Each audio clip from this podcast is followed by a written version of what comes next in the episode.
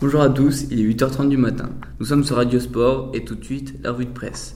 Aujourd'hui, les sportifs, nous allons parler de la Coupe du Monde féminine 2019 qui a lieu cette année en France. N'est-ce pas Franck? En effet, grâce à la victoire de l'équipe de France de football masculin l'été dernier, les féminines sont prêtes à leur tour de remporter cette Coupe du Monde. Elles sont très motivées, comme on peut le lire dans le journal Le Monde, sorti le 8 décembre 2018.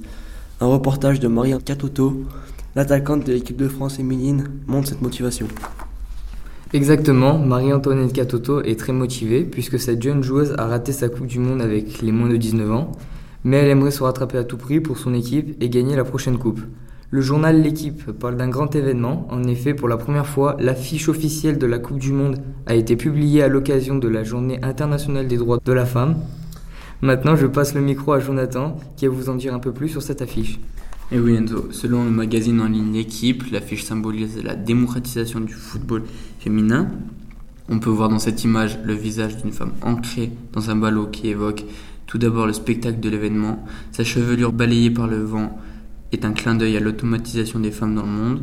Selon le journaliste de l'équipe, la grande détermination et la confiance de son regard font écho aux qualités de chacune des 24 équipes qui souhaitent toutes remporter la Coupe du Monde.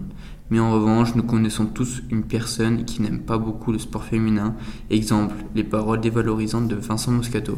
Dans l'émission de radio sur bfmtv.com, sortie le 26 février 2019, Vincent Moscato n'est pas un grand fan du football puisque c'est un ancien rugbyman. Il a ouvertement dit qu'il ne regardait peut-être que les phases finales. Il ajoute ensuite une phrase qui montre l'agacement de cet événement, ce n'est pas toujours magnifique. Pour montrer l'amplitude de cet événement, un magazine intitulé France-Allemagne, mis en ligne le 27 février 2019, où on interviewait l'équipe de France féminine. La joueuse Wendy Renard montre qu'elle est bien motivée comme ses coéquipières. Elle compte sur les fans de l'équipe de France pour les soutenir dans cette Coupe du Monde, comme elle a pu le dire pendant l'interview.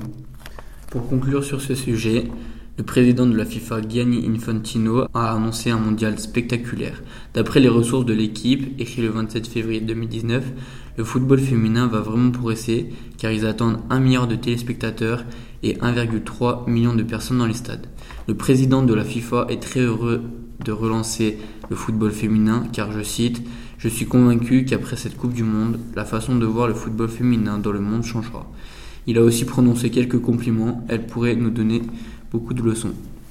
Merci, c'est la fin de cette revue de presse.